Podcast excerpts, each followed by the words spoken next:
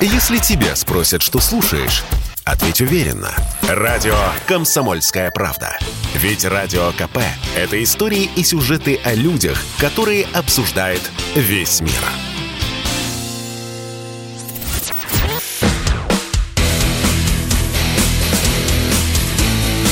Программа с непримиримой позицией. Утренний Мордан.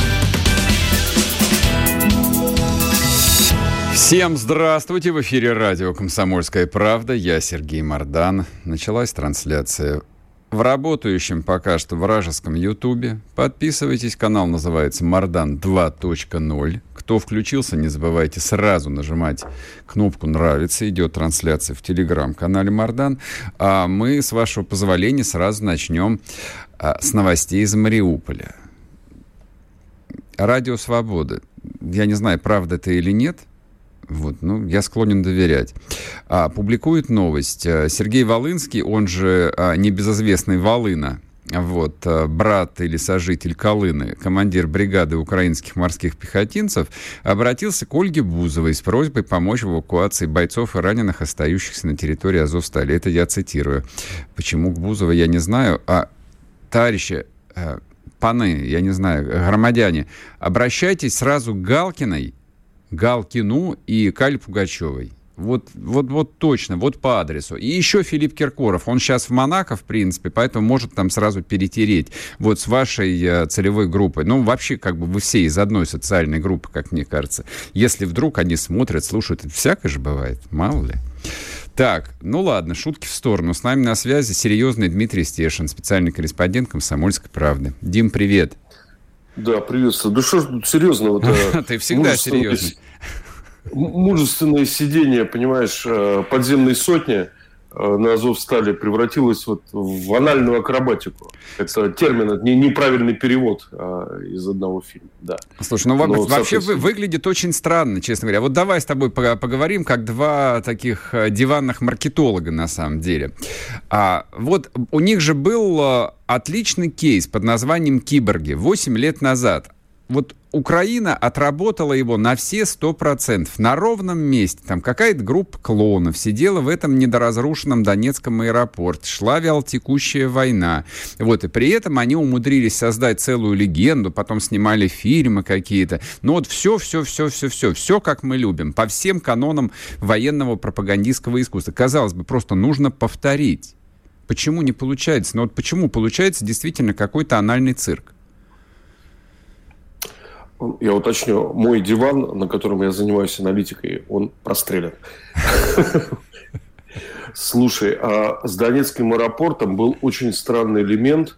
Вот я сейчас, кстати, у меня э, друг, с которым я работаю, военкор Евтушенко, подписывайтесь на него в телеге. Он воевал в аэропорту, 14-15 был ранен там с э, танковым снарядом.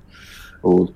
А, про ротации. Ты помнишь, вот была история, что а, киборгов ротировали? Постоянно ротировали. Это было удивительно, да. да. Это, это было очень много вопросов, особенно вот здесь, в Донецке, столько вопросов, что, мне кажется, да, я сейчас попробую это выяснить в ближайшее время, дать ответ. Здесь ротации никакой нету, ты понимаешь? Вот в чем принципиальное отличие. И они заныли. Они заныли. И поняли, наверное, они, наверное, все понимают.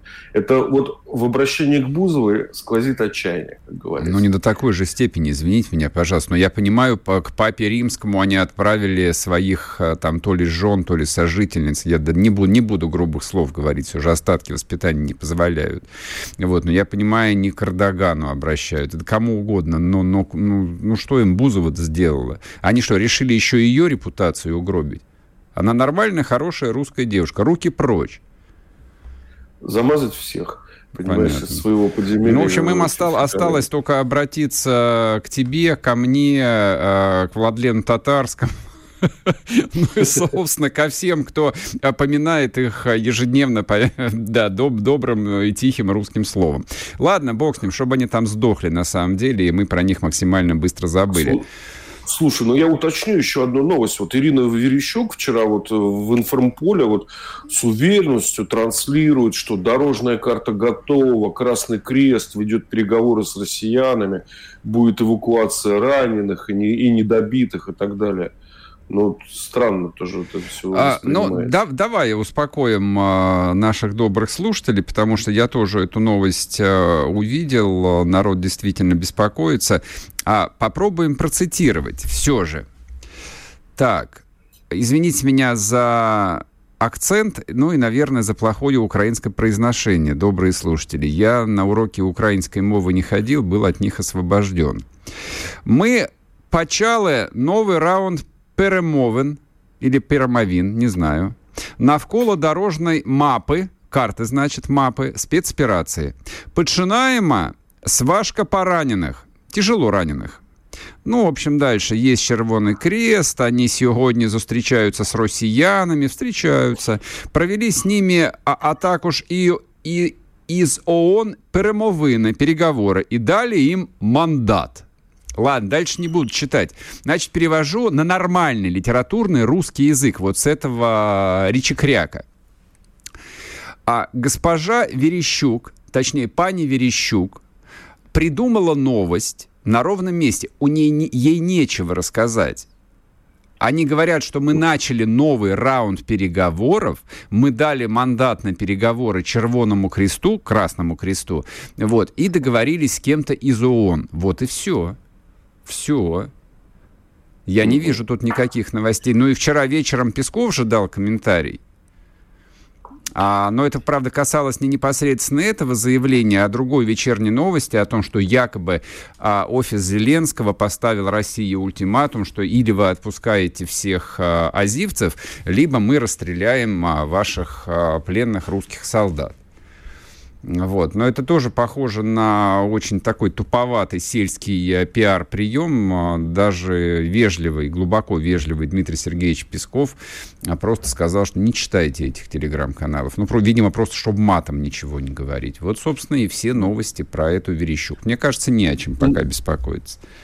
Ну, есть еще одна новость. Э, батальон «Восток» да, в своей полосе наступления, я вот за него могу только говорить, угу продвинулась там, продвинулся там на сколько-то, ну, возможно, даже больше километра. А, а надо понимать, что он вообще уже ну, на границе этого завода стоит. Взорвали, значит, дыры в заборах бетонных, чтобы, значит, наши прошли. А, те а, дыры, которые были заминированы азовцами, разминировали. Угу. Нашла, нашли наши авиаразведчики но не тоннель, но его называют красиво тоннелем, это на самом деле такая штольня или канава, которую они прокопали под железнодорожными путями, чтобы ползать к Калимиусу и передвигаться там а, в зеленке. Тоннель mm-hmm. обрушили. Вот. Так что, ну, и я так понимаю, что в других, уча... на других участках наступления надо понимать, что Азовсталь со всех сторон сжимает. Вот его, когда подожмут до бункеров, да, вот тогда можно будет начать еще какой-то раунд переговоров. Объясни, пожалуйста, вот э, если я правильно понимаю, ну, да, есть официальный приказ, не отмененный Верховного Главнокомандующего, не начинать штурм. Ну, штурм, видимо, имеется в виду вот э, то, как его описывают э, ну, я не знаю, в мемуарах, как штурм какого-нибудь Кёнигсберга. Вот такого штурма нет. Но при всем при этом те части, которые стоят на границах Азовстали, они каждый день спокойно делают, да, делают свою работу, зачищают, ищут ходы. Соответственно, там, когда удается, убивают этих петухов. Я цитирую сейчас Владлена Татарского. Поймите меня правильно, мне очень нравится вот э, его жизнерадостное отношение к этим гражданам. Ну и в конце концов, все равно он должно закончиться так, как оно и должно закончиться. Ну, и Азовсталь продолжают бомбить, никто это не прекращал. Мне резервисты, там, сидящие за сортировкой в одном из зданий такие, я им говорю, ну, завтра еще обещали там 80 уже бомб положить. Мне их командир говорит, ну вот, опять будем штукатуркой укрываться. Ну, там на них сыпется все. Mm-hmm, да, mm-hmm. Слушай, скажи, пожалуйста, а реальная вот результативность этих бомбежек, э, ну, помимо психологической, она есть какая-то или нет? Ну, судя по тому, что у Калины дергается глаз, да, его где-то там вот нахлобучило хорошо взрывной волной. Да. Но да, я, я, не, я могу сказать только одно, вот, что я видел там ну, вот, на границе Азовстали, там в начале, в начале набережной проспекта. Ну, вот улица, да, двухэтажная застройка, а, заводские такие кварталы а, специально для рабочих. Посередине упала бомба ФАП-500, она, ну, мы обсуждали это, подняла угу. линию водоснабжения, ну и все, дома и все. вокруг стоят. Но то, что я видел, то, что вы можете на сайте увидеть, кладут прямо в цеха, взлетают крыши, там, знаешь, метров на 200, наверное, вверх. Mm-hmm. Вот, наверное, куда-то попадают, я надеюсь.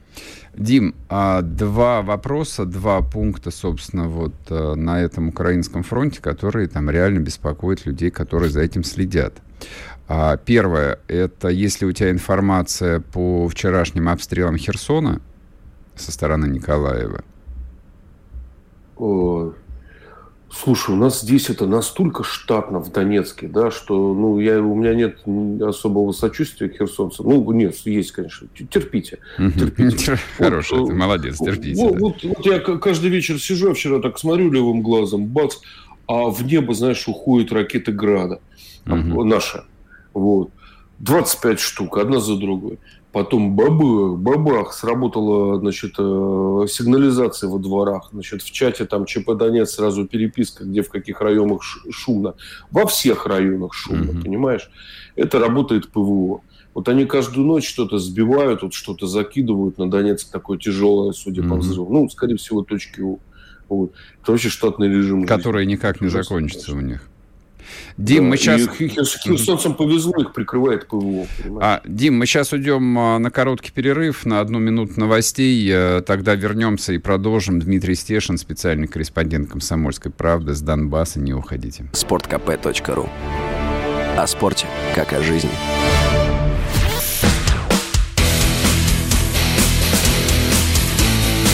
Программа с непримиримой позицией. Утренний Мордан.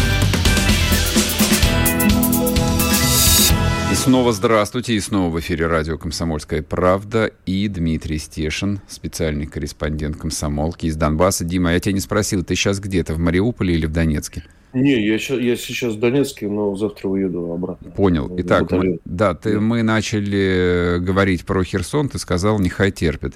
А, слушай, я, я, я э, обращу просто твое внимание. Вот а, отсюда, из мирной Москвы, все же видится немножечко по-другому. А мы тут, в общем, уже, ты не поверишь, свыклись с мыслью, что Херсон не сегодня-завтра станет э, русской провинцией, и там живут э, практически наши добрые соотечественники. Им просто по недоразумению еще не подвезли российских паспортов, а ты вот так вот э, гвоздишь их. Да, да, я через 8 лет смотрю. Вот очень любят над, над этими 8 годами смеяться. Либерашки наши, угу. украинцы любят, они там демотиваторы придумали с обезьянами, понимаешь. Вот. А это ж не пустой звук. Вот. Но ты знаешь, я тебе что могу сказать? Вот мы возвращались в День Республики из батальона, э, зашли в магазин э, в нашем э, поселке, познакомились с Попадьей. Оказывается, наш поселок всего месяц был под ВСУ в 2014 году, и батюшка, и отец Игорь этот месяц прожил в кукурузе. И как только, значит, э, матушка ему звонила, угу. а потому что, ну, проводил референдум, ну, и, соответственно, и про проповеди читал, да, угу. и матушка говорит, что я как только ему звонил, у меня сразу же к дому подъезжала машина СБУ, и в дом врывались, очень хотели поймать. Угу. И вот все нас поздравляли с Днем Республики. На бензозаправке «Жигуленок» э, с мариупольскими, с украинскими номерами, они заклеивают флажок украинский теперь на номерах, вот все угу. правильные люди – мужики такие грязные, говорит, ну, ребята, говорит, э, с Днем Республики поздравляем. Мы говорим, мы вас тоже поздравляем. И мой товарищ, который вот 8, из Полтавы, который 8 ушел в 14-м воевать сюда, 8 лет здесь провоевал, он говорит, я говорит, первый раз такой вижу. 8 лет это никогда не было праздником, это ну, был какой-то, знаешь, там день прокисшего варенья, вот, ну, вот назначили такой день, угу. День Республики, а тут, говорит, я не пойму, что происходит, что-то сдвинулось. Говорит. Ну, День освобождения просто, видимо, в общем, как бы так э, складывается символ в головах. Я считаю, что и в России, в общем, э, надеюсь, появится день, не знаю, может быть, День освобождения Донбасса, а может быть, даже День освобождения Украины. Вот я бы так да. бы даже заглядывал бы чуть подальше за горизонт. А вопрос э, тогда когда вот по, по Херсону поговорили, нехай терпят, э, люди очень нервничают по поводу никак не комментируемых э, российскими официальными лицами данных по переправе через Северский Донец у Белогоровки или Белогоровки, я не знаю, где ударение правильно поставить. Что слышно, что говорят? Это следы э, трех э, переправ, причем одна из переправ, э, попыток переправиться через Донецк, одна или две, кажется, были украинские. Техника там самая, mm-hmm. самая разнокалиберная, уничтоженная в разные периоды. Это видно, значит, по э, ржавчине по цвету. Mm-hmm. И если здесь сожженная техника простоит больше двух недель, она становится ярко-красно-ржавая. Mm-hmm. Поверьте мне, как специалисту. Да? Там и зеленые, и ярко-красные, и такие сики. Ну, понятно, что такая точка, знаешь, э, прямо из Великой Отечественной, вот, и с, с, с той же географией примерно, захват плацдармов на других берегах рек, иногда очень кровавый, по-другому а, никак. Это я понимаю. А объясни, пожалуйста, почему как бы в одном месте и украинцы пытались форсировать реку, и наш, соответственно, там же он географически просто вот удобная какая-то точка? Да, э, ну, во-первых, мелко, а во-вторых, изгиб реки, э, ага. течение как бы ниже в этом месте. Вот. Я думаю так. И, наверное, какие-то пологие берега, на которые может относительно пологие техника угу, соскочить. Угу. Я, я по такому же мосту понтонному э, через Кальмиус гонял в Мариуполь там полтора месяца. Мост украинцы уходя, взорвали бетонный. Значит, наши навели понтонную переправу, ее mm-hmm. размотали, остатки понтонов там валяются вокруг. Наши навели еще одну, ну, на этом, да, все. Можно стало ездить.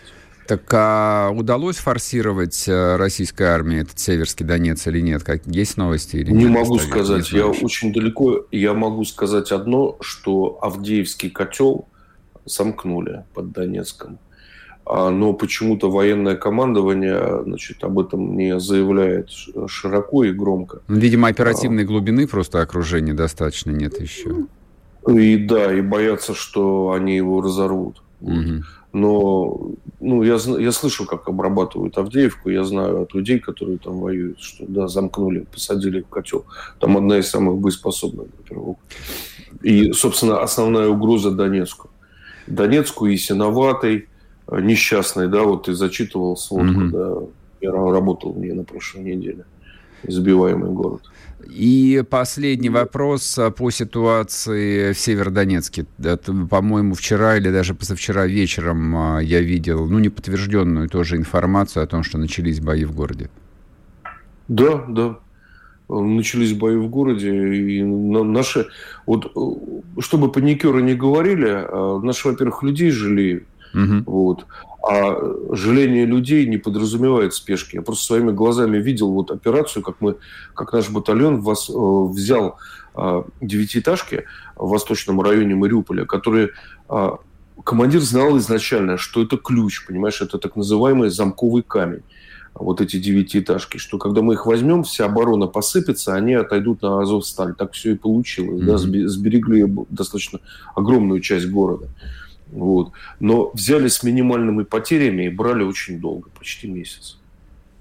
Вот. Я думаю, наши действия точно так же. У нас э, людей хороших мало, смелых.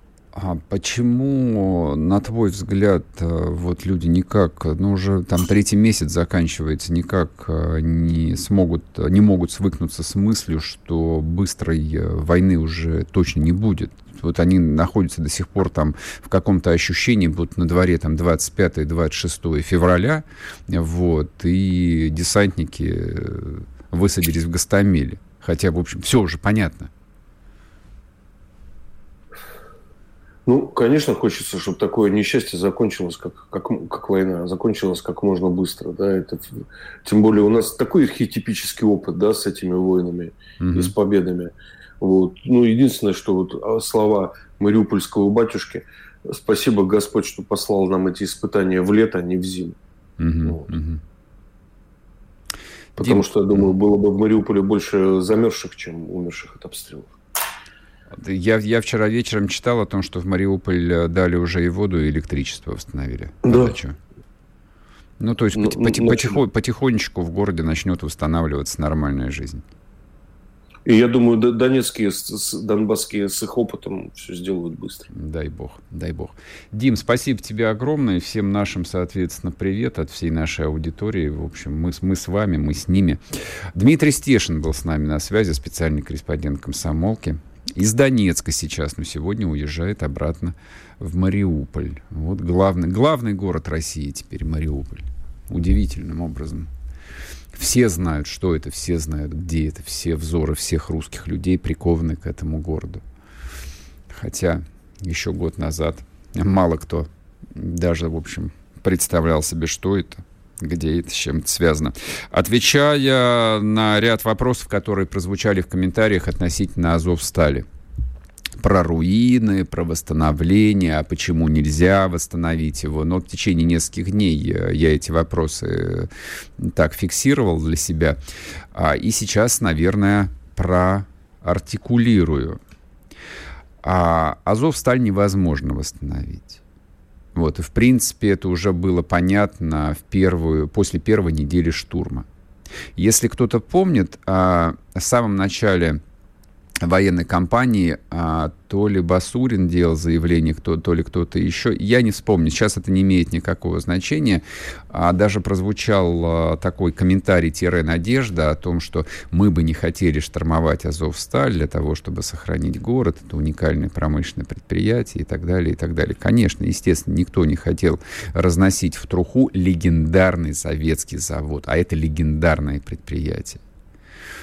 А, вообще а, на территории бывшего СССР, а уж тем более на территории настоящего того самого СССР, мало было таких легендарных заводов, как а, Азовсталь. А, если кому интересно, вы можете найти в моем телеграм-канале. Я вчера публиковал ссылку моих хороших знакомых, которые, ну, разбираются немного, скажем так, в металлургии. Они сделали отдельно справочку именно по Азовстали, что это означает вот какое место она вот в истории тяжелой промышленности советской занимала и почему, к сожалению, восстановить это невозможно. Азовсталь начала работать, начиная с 1944 года, уже сразу после освобождения. Уникальное предприятие, делало там совершенно уникальную номенклатуру продукции, в том числе и там особо прочные стали, которые использовались для производства буровых платформ, а там а, уникальный прокатный стан, много чего там было. Но, извините, я вот на сегодняшний момент а, не испытываю вообще никаких иллюзий насчет того, что мы ну, даже, с, даже с инженерной точки зрения спас, способны в ближайшие годы построить что-либо подобное. К сожалению. Но ничего, Ничего, восстановим, обязательно. Всему свое время. Главное освободить нашу землю от фашистов. Вот, а то, с чем сражаются русские солдаты, это хуже, чем фашисты. Уж простите меня за такой драматизм. Радио «Комсомольская правда». Мы быстрее телеграм-каналов.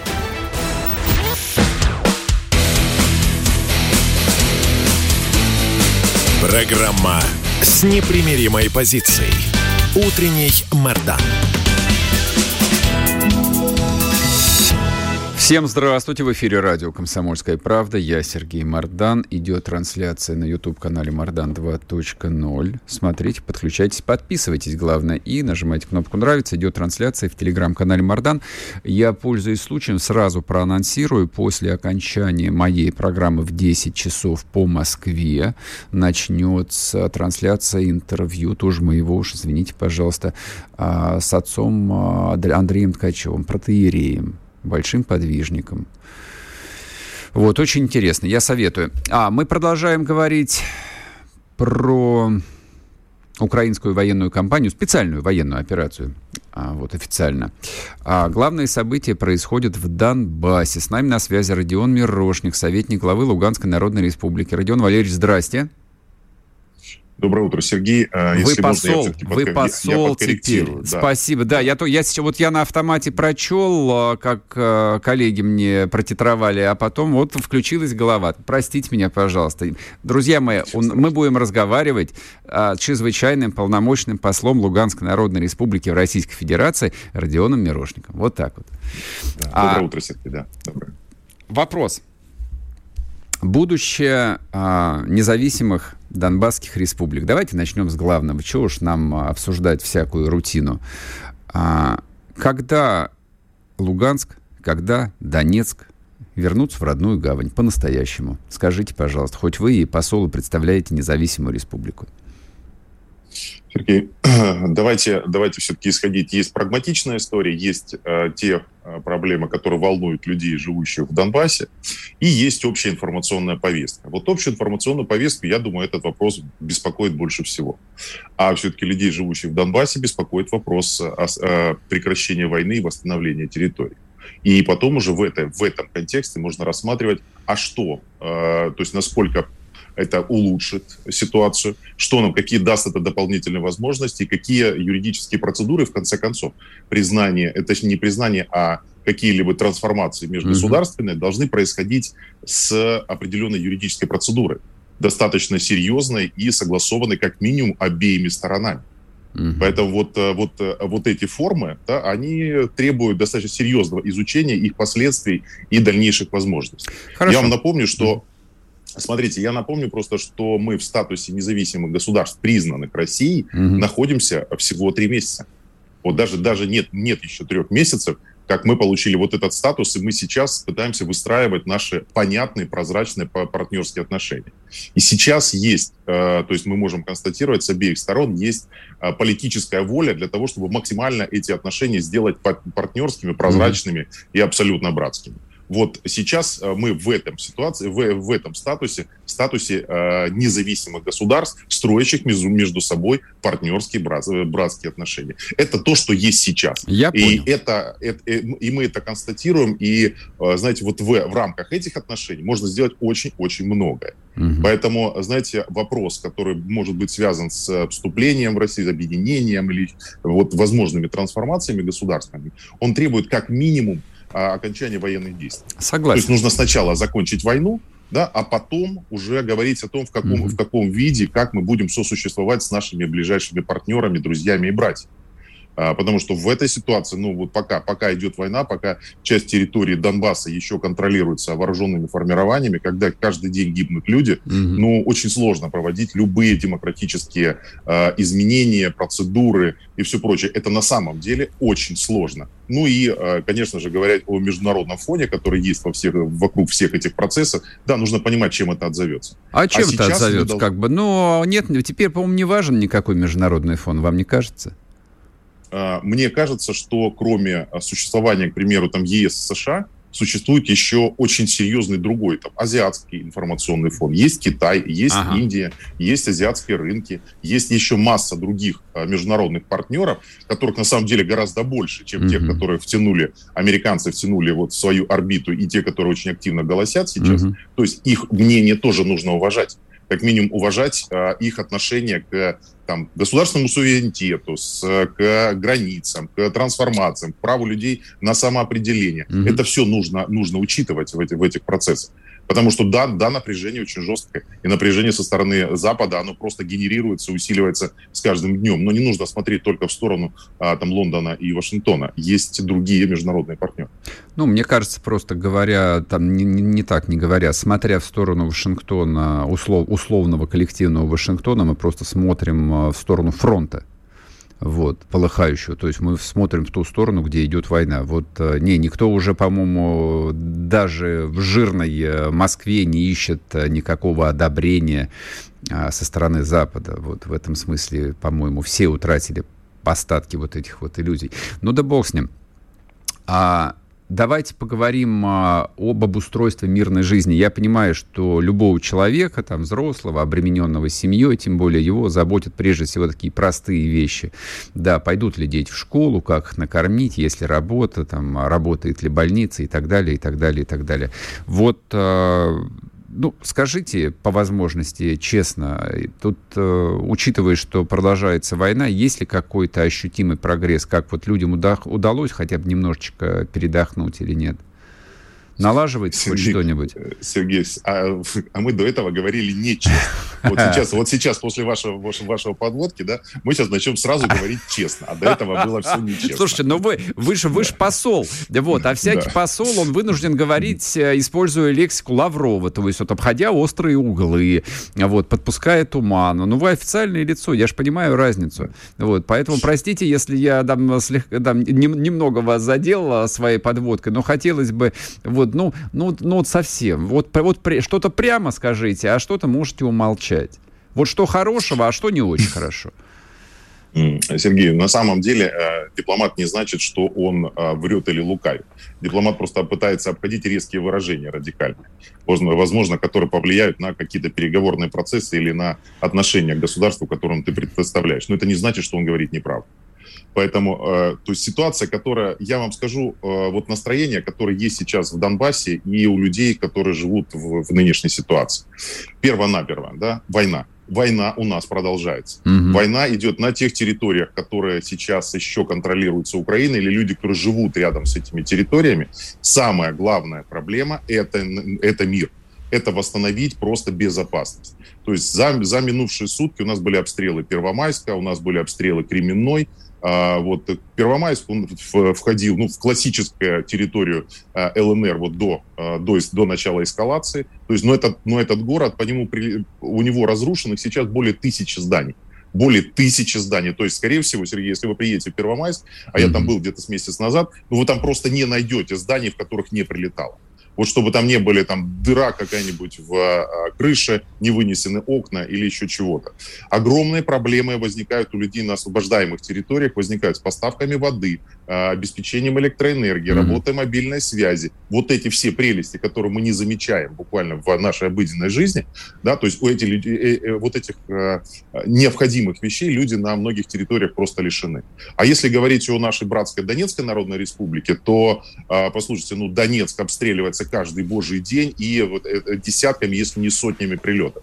То есть бедная Горловка, она тоже ее практически равняют, а, ну, чуть ли не каждый час. Вот поэтому, знаете, вот это доминанта. Это доминанта, она сначала прекратить эту историю. Вторая доминанта – это а, потенциальная, потенциальная угроза. Потенциальная угроза, пока не будет демонтирован украинский режим, он будет оставаться токсичным, и у нас мы все время будем находиться в состоянии, что а, война прекращена на какой-то период, пока Украина почистит перышки, соберет по всему миру а, вооружение, туда пригонят очередных наемников или инструкторов, и они заново начнут военные действия. Mm-hmm. То есть вот это главное, то, что сейчас э, давит людям буквально на сознание и давит на мозги, это домоклов меч. Потому что не убрав его, говорить о том, что мы видим свет в конце туннеля и что э, мы понимаем, какой будет наша жизнь, крайне-крайне тяжело. Это очень сложно. Вот сейчас мы освободили, освободили город Попасную. За него, за него шла война два месяца. Два месяца круглосуточных артиллерийских канонат. Два месяца. А, город разрушен на 96%. То есть вы понимаете, что такое город разрушен на 96%. Это, это остовые, а, значит, полуразрушенные какие-то стены а, вот, и огромное количество воронок, которые есть на каждой улице, на каждом, возле каждого дома и в каждом огороде. Вот, вот так примерно выглядит, выглядят э, города, которые после вот этой тактики ИГИЛа, которой сегодня активно пользуются украинцы, мы, мы э, получаем вот города в таком виде. И люди, конечно, они ну, огромное количество просто не могли пережить там. Они по первой же возможности постарались оттуда уехать и прибыть, э, ну, куда-то, где там, к родственникам, друзьям, просто выехать из-под обстрела для того, чтобы спасти в первую очередь свои семьи, детей, mm-hmm. э, родителей, жен, то есть вот самая незащищенная категория населения. То есть вот она доминанта. Вот это самая главная вещь. А, второе, да, то есть то, о чем вы спросили, возможности а, восстановления. Это а, крайне важно, и это дает нам мотивацию и перспективу в будущем. Мы сейчас видим, какое количество чиновников очень высокого ранга Российской Федерации прибывает на нашей территории мы видим время от времени, мы видим а, фотографии, видео, а, когда там, вице-премьер правительства Российской Федерации, да, а, один из э, руководителей администрации президента России, политические лидеры, депутаты, они приезжают на наши территории и, естественно, кроме обходов того, что они видят вот эти разрушения, посещают людей, привозят гуманитарку, естественно, идет обсуждение того, каким образом будет восстанавливаться эта территория. Сейчас у нас активнейшим образом готовятся планы. Э, планы по восстановлению восстановлении и э, возможности реставрировать, восстановить э, жизнеспособность наших городов, Родион Валерьевич, наши города вот здесь прервем сейчас на одну минуту на новость. Радио «Комсомольская правда». Мы быстрее телеграм-каналов.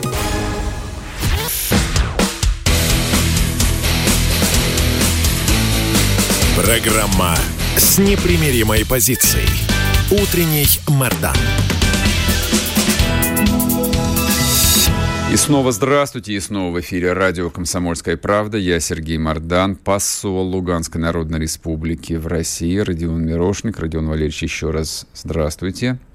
А, мы начали говорить о том, что зачастили э, на Донбасс российские чиновники высокого ранга. И, ну, я понимаю, что это внушает оптимизм. А что-нибудь уже началось или пока такая подготовительная часть, там, планирование, сметы, вот и все остальное. Я просто для слушателей напомню, буквально несколько дней назад э, на Донбасс приезжал э, вице-премьер э, правительства России, причем отвечающий за строительство, господин Хуснулин. Человек весьма авторитетный, очень влиятельный и непосредственно отвечающий за строительство. Вот, видимо, Хуснулин и будет курировать восстановление Донбасса, когда закончится война. Но я надеюсь, чуть пораньше даже, чем она окончательно закончится. Сергей, я хочу, чтобы, опять же, мы, а, знаете, иногда получается, что мы бежим впереди дыма паровоза. Сейчас самое главное, то, что началось, началась специальная военная операция. Вот к 24 февраля а, мы должны, опять же, вот просто мы все время вынуждены это напоминать. Mm-hmm. 24 февраля мы просто стояли на грани, когда нас просто уничтожат вот просто ну, эта машина в 150 тысяч э, живой силы там, и немеренного количества военной техники просто раздавит и ЛНР, и ДНР, ее просто она перестанет существовать, и весь мир скажет, а что, она когда-то была? Uh-huh, uh-huh. Да, и вот и вы прекрасно понимаете, какая была бы реакция Запада. И следующим вопросом было, слушайте, а может так можно и с Россией? Вот поэтому сейчас идет специальная военная операция. Мы получили э, союзные войска, мы получили э, огромное количество техники, мы получили поддержку с воздуха и с моря, мы получили вот это, и мы э, имеем шансы сейчас освободить нашу территорию. Вот это главное, что произошло. Э, по перспективам, о чем сейчас идет речь? Да? Речь идет, конечно же, об восстановлении инфраструктуры.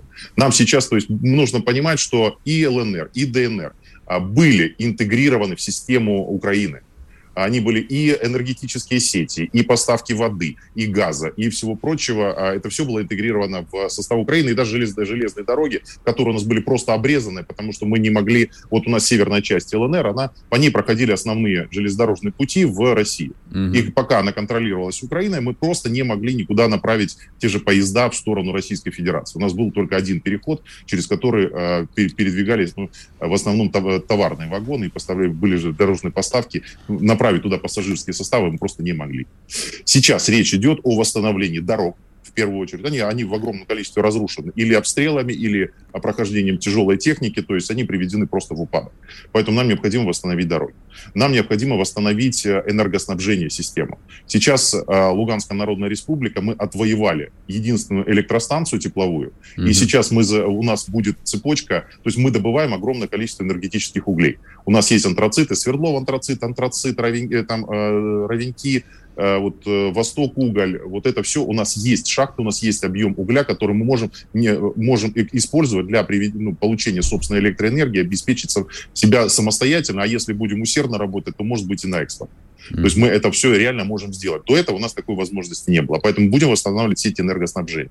Нам необходимо восстановить сети а, поставки газа и воды. Вода в Донбассе – это а, огромнейшая, огромнейшая проблема. А сейчас э, вот э, у, у, в Донецкой Народной Республике есть серьезнейшие проблемы с обеспечением водой Донецка, Горловки, потому что Донецкий, Донба, Донецкий кряж – который разделяет вот всю территорию э, Донбасса, он, э, то есть с одной стороны есть Северский Донец и достаточно крупные э, водные ресурсы, а через вот этот Донецкий кряж там в несколько уступов поднимаются огромные э, водопроводы, которые доставляют воду, к примеру, ну у нас это там в сторону антрацита, Красного Луча, Равенюк, вот туда направляется, то есть его нужно качать просто в огромных объемах, у них mm-hmm. своих источников воды нет. Точно, точно так же, как и нет своего источника воды в Донецке, пока не, не было возможности восстановить перекрытый в свое время украинцами канал Северский, Северский Донец-Донбасс. Вот, то есть мы, вот эти проблемы водоснабжения, то есть то, что везде решено, и всех, как вот кажется, это обыденность. Угу. Да, то есть нам сегодня это необходимо решать. Сейчас мы сделали серьезный шаг вперед по интеграции в системы информационные. То есть мы наконец-то получили вот эту приставочку плюс 7. То есть и сегодня у ЛНР можно набирать плюс 7, 9, 5, 9 и дальше набирать уже номера местных мобильных операторов. То есть мы напрямую можем дозваниваться не через шлюз, как это было раньше, когда проходит каждый десятый или каждый двадцатый э, только звонок, а сейчас это можно будет делать, еще есть огрехи, еще технически это все тестируется. Но сейчас вот эта, вот эта система начинает работать. Мы просто становимся на шаг ближе друг к другу. Поэтому следующие, следующие вопросы будут именно восстановление уже жилья и разрушенных зданий, разрушенного хозяйства, то есть людям необходимо прийти на помощь, дать им возможность вернуться в свои дома. Это будет следующее. Но для начала, опять же, то есть мы можем торопиться, но мы не знаем, в каком состоянии мы получим Северодонецк. Мы просто не знаем. Мы не знаем, что будет в Лисичанске. Мы mm-hmm. знаем уже, что есть Попасный, но нам от этого не легче. Да, я уже говорил, mm-hmm. что mm-hmm. города просто нет. Да, то есть его практически надо разби- там, разбирать э, руины и заново начинать строить. Поэтому вот, вот, вот в этом состоянии мы находимся. Планы есть, они, естественно, осмечиваются, они бюджетируются. А, есть достигнутые договоренности о том, что а, у нас к нам зайдут, кроме наших собственных возможностей, нам Россия готова помочь технологическими компаниями строительными, нам готова помочь чуть ли не строительными отрядами. То есть вот это все сейчас осмечивается, отрабатывается, готовится mm-hmm. возможность действительно нормального, э, максимально в сжатые сроки возможности восстановить жилье и дать возможность людям вернуться а, из Украины, а я э, из, из России, то есть там, а у нас сотни тысяч людей сегодня в России. Потому что сегодня жить в Ровенках, э, в Рубежном практически невозможно. Он почти разрушен. То есть в Северодонецке, рядом с Северодонецком жить невозможно. Там идут регулярные обстрелы. В Попасной жить тоже невозможно. То есть поэтому люди выехали куда-то. То есть и многих из них приняла Россия. То есть э, спасибо большое, значит, но а, а, спасибо большое России за то, что приняли наших беженцев, но там тоже есть серьезные проблемы. Mm-hmm. И эти проблемы нам нужно вот в каком-то рутинном, обыденном режиме решать, потому что ну, человек не живет только постелью и а, там, едой. Вот его, ему, ему дали крышу над головой, ему дали постели, ему дали возможность питаться. А у него нет возможности, э, там, есть проблемы с их легализацией, есть проблемы с э, обеспечением там даже, ну, не знаю, там, зубными щетками и пастами. Есть э, люди в феврале выехали из своих домов в тулупах, угу. да, а сейчас у нас за бортом уже там плюс 20. Да, и Поэтому жить в, в Тулупе где-нибудь ну, там, а, в Средней России, ну, это уже просто, ну, скажем так, тяжело. А люди выезжали, просто схватив, что у тебя было под рукой, а, и покинув свой, свой дом без еды, без, в смысле, без одежды, без, зачастую с неполным пакетом даже. У меня вопрос. А в России есть ли какая-то отдельная, вот, вот специальная структура, которая занимается делами донбасских беженцев или нет? Или это разные ведомства? Сергей, это а, вот я не знаю такую структуру, к сожалению. То есть, не... да, то есть сейчас есть есть э, а, есть миграционная служба, угу. есть э, там а, есть вот ряд служб, которые ведут, есть местные органы власти, а вот какого-то единого координирующего центра, ну, к сожалению, нет. То есть он происходит, ну, такой вот многоуровневой координации между целым рядом ведомств. Угу. И, э, к сожалению, знаете, при всем большом там политическом желании, да, оно иногда упирается вот в эти там реальные заусеницы. То есть человек приезжает, ему говорят, а вот вам, значит, у нас нет ведомости для беженца из Донбасса. Да, у нас есть там э, ведомость, э, которую нужно Для гастарбайтера из Узбекистана, условно для говоря. Политич... Нет, для политического беженца. И а. сядьте и расскажи, опиши покажите мне все, там, где вы работали последние 20 лет. И человек говорит, извините, вот я схватил свой паспорт и приехал сюда. Uh-huh, uh-huh. На все, больше я сослаться ни на что не могу. Он говорит, ну, не можете, говорит, тогда проблема. Тогда проблема. Или вот пойдите, возьмите свой паспорт на украинском языке, возьмите его переведите. Он говорит, ну, перевод этого паспорта будет стоить полторы тысячи рублей. Uh-huh, uh-huh. Он говорит, ребята, ну, Россия мне помогла, мне дали 10 тысяч рублей. Мне помогла. огромное спасибо России. Да, то есть, ну, в данном случае я прихожу, мне говорят, а вот сделайте паспорт за полторы тысячи, а вот э, справочку возьмите за, за такую-то сумму uh-huh. и так далее, и так далее. Увы, вот эти, знаете, вот эти механизмы, то есть воля есть, желание есть, да, а люди добросердечно это все делают, но многие вещи происходят вопреки, а не благодаря.